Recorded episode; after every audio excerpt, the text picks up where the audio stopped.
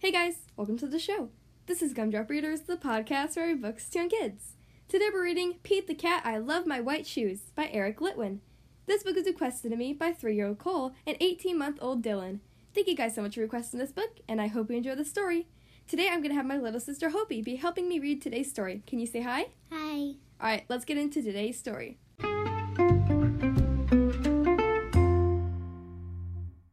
Okay, here we are on page one. Pete the cat was walking down the street in his brand new white shoes. Pete loved his white shoes so much that he sang this song. I love my white shoes. I love my white shoes. I love my white shoes.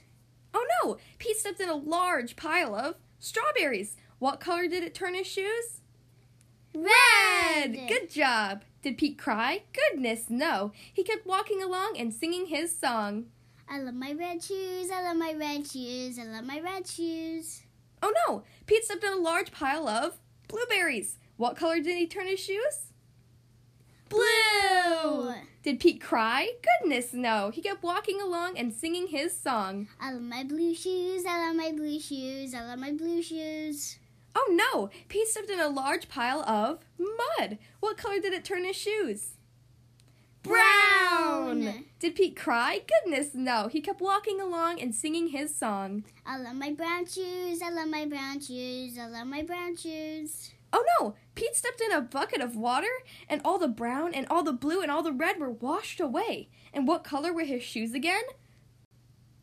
White! But now they were wet. Did Pete cry? Goodness, no. He kept walking along and singing his song.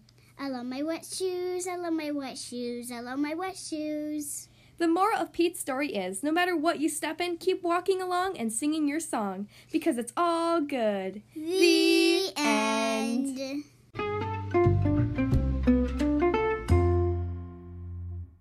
Well, that was Pete the Cat I Love My White Shoes by Eric Litwin. I hope you guys enjoyed that story. Again, thank you so much to three year old Cole and 18 month old Dylan for requesting this book. It sure is a fun story.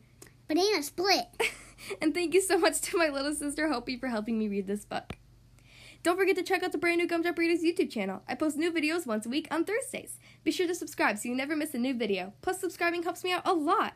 If you like to follow Gumdrop Readers on Instagram and Facebook or support this podcast, the links are in the description of every episode. Thanks for listening. See you next time.